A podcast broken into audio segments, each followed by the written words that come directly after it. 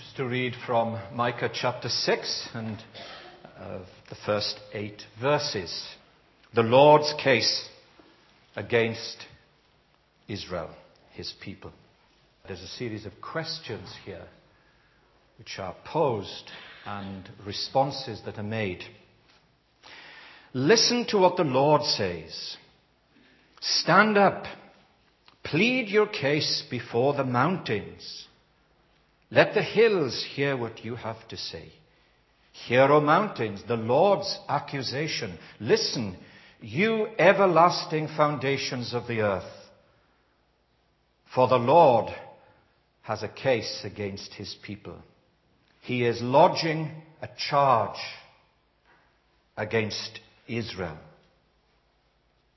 My people, what have I done to you? How have I burdened you? Answer me. I brought you up out of Egypt and redeemed you from the land of slavery. I sent Moses to lead you, also Aaron and Miriam, my people. Remember what Balak, king of Moab, counseled, and what Balaam, son of Beor, answered. Remember your journey from Shittim to Gilgal, that you may know the righteous acts of the Lord. That's in quotations. And then the response. With what shall I come before the Lord and bow down before the exalted God? Shall I come before him with burnt offerings, with calves a year old? Will the Lord be pleased with thousands of rams? And the exaggerated language continues even more. Thousands of rams, ten thousand rivers of oil. Shall I offer my firstborn for my transgression, the fruit of my body for the sin of my soul? And so the answer, which is our verse for the year, and we're going to live with this and its implications, I hope, positively. He has showed you a man what is good. What does the Lord require of you? To act justly, and to love mercy, and to walk humbly with your God. There was a young preacher who had left seminary and he was going to his first pastorate in rural Kentucky. And he began his ministry on the first Sunday, full of enthusiasm, believing in what he was preaching. First Sunday, the sermon, he preached against smoking. At the end of the service, the elders came to him and took him aside and said, Young man, you must realize that your congregation make their money from growing tobacco. He said, Oh, I didn't realize that. Well, they said, You do now. So the following Sunday, he preached against drinking. The elders promptly informed him, Young man, you have to realize something. That in this country, a third of the people distill whiskey. This is Jack Daniels' country. He said, I didn't realize that. Well, you do now. The third Sunday, he preached against gambling. The elders said to him, Young man, this is Kentucky. A third of your congregation raise thoroughbred race horses. He said, I didn't know that either. Well, you do now. So come the fourth Sunday, he preached a sermon.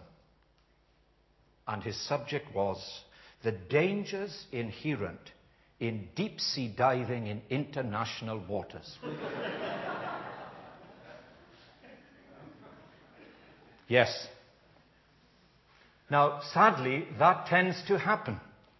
International waters are important, but they're of little consequence in rural Kentucky, are they? And of course, the danger is that when we come to church, we might hear things that maybe are uh, broadly interesting on a good day, but utterly irrelevant for the most part. And all that we're thinking about is what we're going to have for Sunday lunch. The danger is that if a speaker is irrelevant, then in the course of time the listener becomes indifferent. But the whole point of coming together and opening God's Word and reading it on a regular basis is the cumulative effect of that is to transform our lives, our thinking, our living, and our relating. And I think that that is particularly so as we now open to perhaps what is not such a well known part uh, of the Old Testament, Micah chapter 6. And um, we're going to look at this together. If we want to experience, and I doubt that there's anybody here who doesn't, wants to experience uh, the blessing of a well lived life, a life lived well for the glory of God, then I want to give you today the recipe for that. That will not only be a blessing to you, because the true definition of a life that is well blessed is that others benefit by living with you, rubbing shoulders with you, and find you to be a blessing as well. So, I want us to do just two things in the course of this sermon. The first, I want us to understand its original context. One of the good things about the Essential Hundred is it gives us a big picture of the Bible and helps us to contextualize what is being said. The Bible can be a difficult book. Often it can be boring. So can preachers. So can Christians. So to get an edge about us is to say that when we have God's Word, that we believe it to be what it is essentially, the Word of God as it impacts our lives so that we can take this verse into 2010 with confidence and courage. And verse 8, of course, is the focal point. So, to understand its original context and to apply its timely message for us personally and collectively. Okay, let's. Uh, you, I, I, it is helpful to keep your Bibles open so that you can see now what's taking place. I want you to picture in your mind for a moment that here is Micah, the prophet, who is standing like a lawyer or a barrister. It's, it's, it's the language of the courtroom. And, and you see how it starts. This is a key to it. He says, Listen to what the Lord says, stand up, Plead your cause. Present your case now before the bar. That's how it begins. And he employs this sort of formal legal language in verse 1. But this is no ordinary court, and this is no ordinary judge. The judge is God Almighty. And Micah in his counsel, is his counsel and he is speaking on his behalf. And before the defendant is called to stand before the charges that are made, an impressive array of witnesses are summoned. No witnesses like this could be summoned in a human court. Metaphorically, as an illustration, speaking in this picture language, the counsel summons the mountains and the hills. Do you see that? The eternal hills and the mountains, and the enduring foundations of the earth, to hear the case that is to come to the court.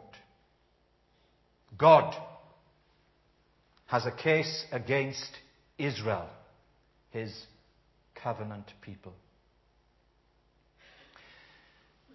And before the members of the court, God makes his case concerning his chosen people. And he does it like this he gives the charge, listen well to this, in an implied way rather than an explicit way. It's the implication that God is bringing to them. Israel, this is very personal, Israel has grown tired of God, got fed up with God, and don't want Him interfering in their lives. They've chosen to go their own way because, of course, they know better. And why? God asks. Have I let you down? Tell me, have I ever failed you? And of course, then, from the history of the people, you get this summary. Don't forget, it's such an important thing for us as God's people to remember our roots, how God has blessed us, and stop taking things for granted. My people have burdened me. How? And there's this interesting dialogue.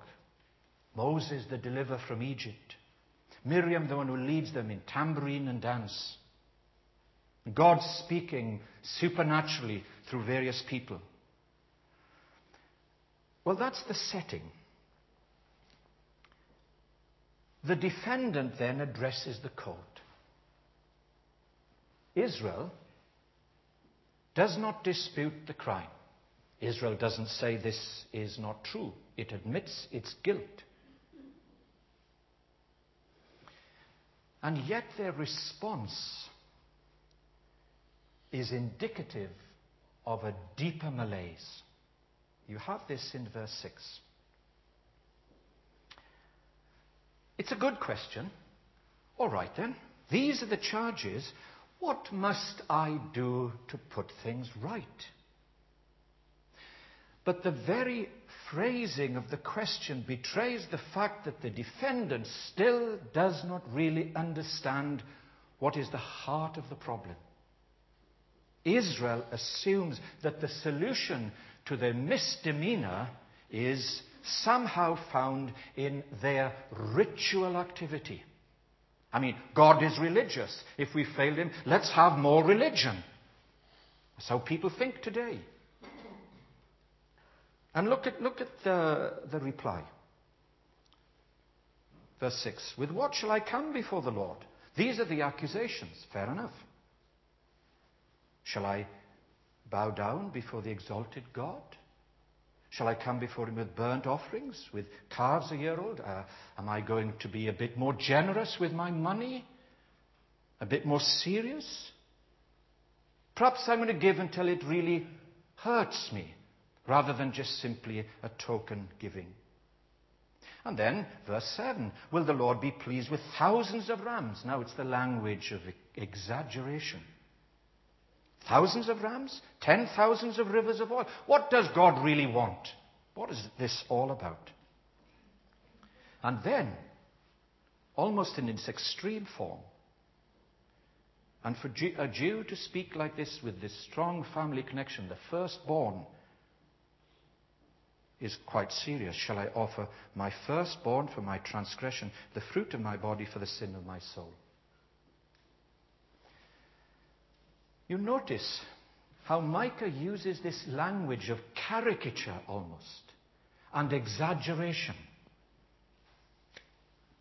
Micah perceives that the people have lost the very essence of their faith.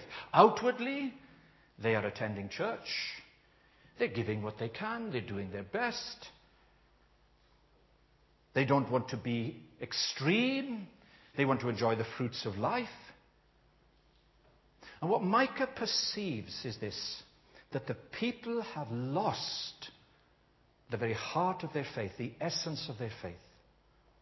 And the ritual, and this can be true of us, it's all right to talk about them out there, but us in here, that the very ritual, it's not wrong in of itself, but it's never an end. And if it becomes an end in itself, we have lost something quite profound. And you might say, well, is there a mystery? Do I need uh, to pray more? Do I need to be filled with the Spirit? Do I need to become more charismatic? Do I mean become more Calvinistic? More, more, more of whatever, wherever I'm coming from. And it's to miss the point entirely. There's no deep mystery. And, and, actually, it has nothing to do with more sacrifice and more offering or more ritual or more religion. Simply to think that God is religious and therefore to be more religious is to please Him, is to miss the point entirely. That's the context. Now, a lot more could be said about that. I'm sure you, you would appreciate that. So, with that context, this is our verse. And it can apply as much to a company of Bible believing people as to anybody. And the danger is when we read the Bible, it says, yes, that must have been very applicable then, but what does it say now? And what does it say to me this morning? Well, this is it. Here's the application of, of a timely message. And we have it in verse 8. God still requires, unequivocally, three things of people who say they love Him. God requires these three things of people who say they love Him. I hope sometimes we're in a dilemma that we should pray more. I am. But if I think that doing that somehow is going to get me merit with God, I'm just as in difficulty as the people in Micah's day. Can't help but wonder sometimes how much do we really love Him? How much? So the application then is in these three pertinent statements for today. These are not just mere words, but they have power and potency to do something to change our lives. Let's look at them very quickly. And they're rather obvious, isn't it? The first is do justly. Do justly that no amount of extra temple activity, or perhaps you felt in the course of the notices that actually you could have come to prayer, but, well, it's easy to blame the weather. And you can't help but think that uh, perhaps my, my life is more motivated by what I should do than what I really want to do. But no amount of that extra activity could fill the vacuum of justice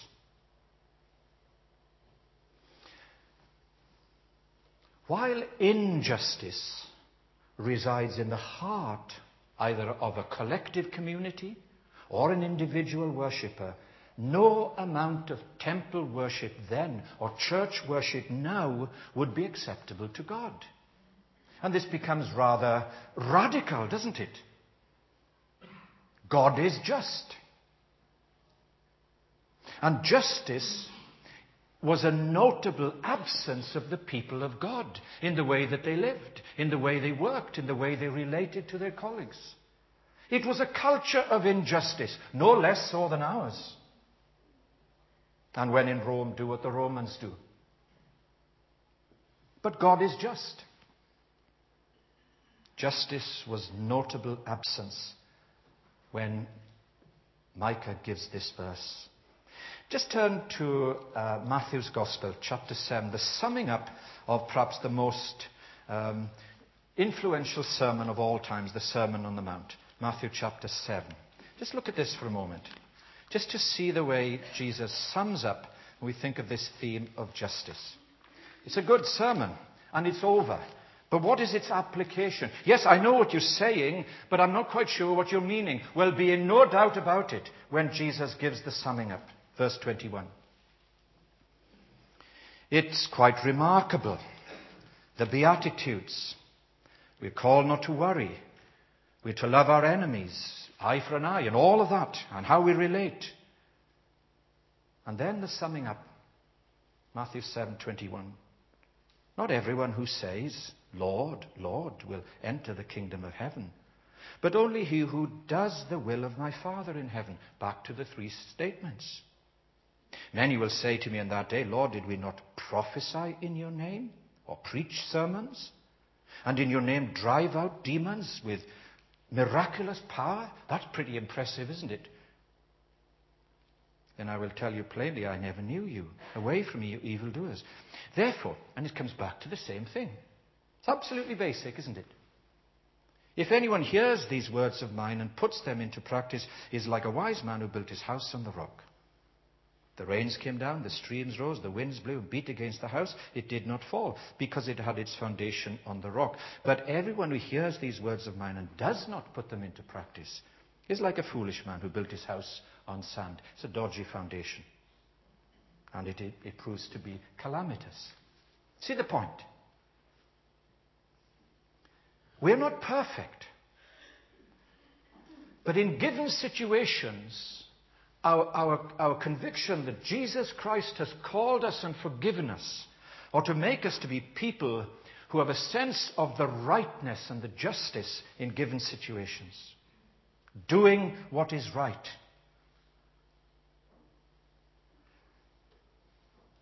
Is the clarion call of the people of God, whatever the cost. Some people will say, where I work, doing what is right is very costly. Might cost me my job, even. Well, are you up for it? And it's all very well, but if you have a mortgage and family and all of that, it's not for the faint hearted, is it? Doing what is right. It is, if you like, the tension that we face.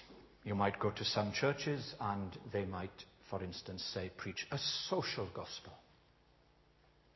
And then you can go to other churches that are so spiritually intense, almost to the point of being exclusive, that they have withdrawn entirely from, from society. But the, the point of this verse is that it's both, and they're dovetailed together. How are we with, with a relationship with, with grandchildren, at work, and in the community? to keep our ethical edge sharp. Not to be blunted by the fact that everybody else is doing it. And to keep my integrity sound. Do justly. That's what he's told you. Love mercy. Look at the next sentence. Actually, literally means covenant love, which God will not break. It's loving kindness. Now, again, one of the, the principal attributes of God, the essence of God, is this that He is love. God is love. And that finds its expression in us, and it is the divine imperative. To be unloving is to be unacceptable. It's a big ask, isn't it? Because ours is a very selfish, egocentric culture as then. He has shown you what is good. What does the Lord require of you? Do what is right. Love mercy. Now, if I'm speaking to you today and I don't know, let's suppose you've got a grudge in your heart. Maybe it's a family thing. Maybe it goes back a long time. You see, here it is. Get rid of that. You might even say to somebody, Look, I forgive you. And somebody will say, Well, I don't accept it. Such is human nature. All right, you've done what you can. As much as it lies within your power, you do what you can. Love mercy. For our society, and sadly even churches, can be shot through with bitterness and resentment. Love mercy. Loving kindness is the hallmark of the covenant people. Do you remember the way Jesus put it with his disciples? I give you a new command. It's been called the 11th, isn't it? The great 10. Here's the 11th. Wrap them in this. This new command. Love one another as I have loved you. And think of the cross as it's shadowing the verse. By this will all men know, not that you are religious, or that you go to church, or you say your prayers, or you give a tenth of your income, but they will know that you are my disciples because you really do love one another. Love mercy. Loving kindness. Though it's related to justice, it is. But it seems to go beyond justice. Justice is what I ought to do Love is what I, I'm resolved to do. I'm resolved to do. It gives when it is undeserved, just the way we've been forgiven and it's been undeserved. And it has its roots in grace. What you have in the Bible is covenant love, steadfast love, then brought personally in Jesus Christ. Grace. The challenge of our faith is to cultivate a kind heart, loving kindness. A kind heart. It's very humbling these past four or five days to see and very wonderful the milk of human kindness as people have gone to ask elderly folk, How are you? Can I get something for you? Now, let me ask you, have you done that? And if I make you feel guilty, well, of course, it's easy to induce that, but maybe it's deserved. Maybe you're so wrapped up in yourself and all that you have to do that you just haven't got time. Well, you see, this is what it means to love mercy. This is the blessing of a life well lived. And I think it's in short supply. Don't think about anybody else now. No, no, that's, we're not into that. I must think of myself. You must think of yourself. The challenge for our faith is to cultivate a kind heart, not a critical spirit. Don't complain what people don't do. Be thankful for what they do. Do justly, love mercy, and finally, walk humbly. Walk humbly. This is not the walk of shame, is it? Walk humbly. It's the great counterculture. You're going in a different direction. Make humility something that is attractive and beautiful and costly. Is it not true that within every one of us is a battle every day that rages between the ugly sin of pride and at the same time the rare virtue of humility. There, it's just lurking under the surface all the time. Ready always to rear its ugly, ugly head when we think about situations in which we find. But of course, it's the test of grace. Simply to shrug your shoulders and say, well, this is, this is the person I am. Well, that's obvious. Isn't good enough, is it? It isn't. And you notice carefully from the verse, it isn't just, okay, from now on let's walk humbly. No, no, it's not that. Look, walk humbly with your God. For a moment, let's forget about justice and mercy. Let's think about our relationship with the Lord Himself. Walk with Him. Take him with you into your work. Take him into your social activities. Would he be embarrassed? Would you? See, it's not simply walk humbly, try better. Walk with your God, your daily walk. And doesn't this go hand and glove with justice and love? So here is this, you see, it reminds me of the woman of Samaria. Do you remember she came to the well and, and uh, she gets to, Jesus starts talking to her. She was horrified because they didn't do that.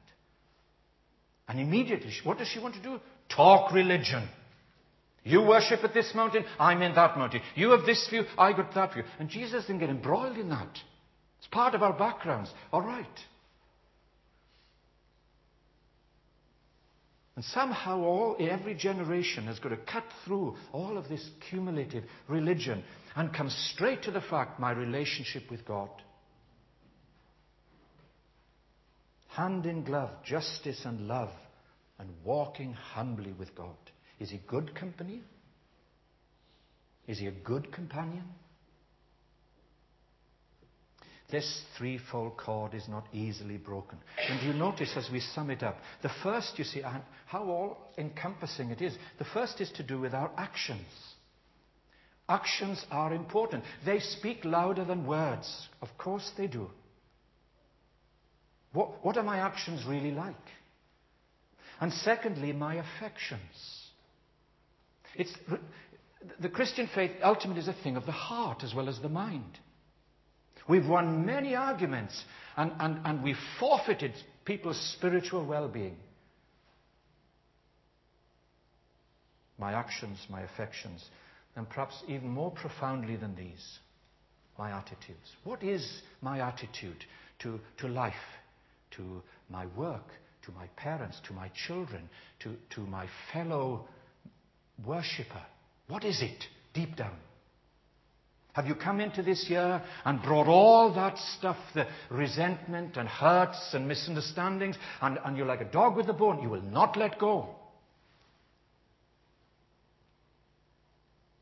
And attitudes hold you back, pull you down, draw you into negative emotion and discussion. He has shown you what is good. What does the Lord require of you? Do justly. Love mercy. Walk humbly with your God.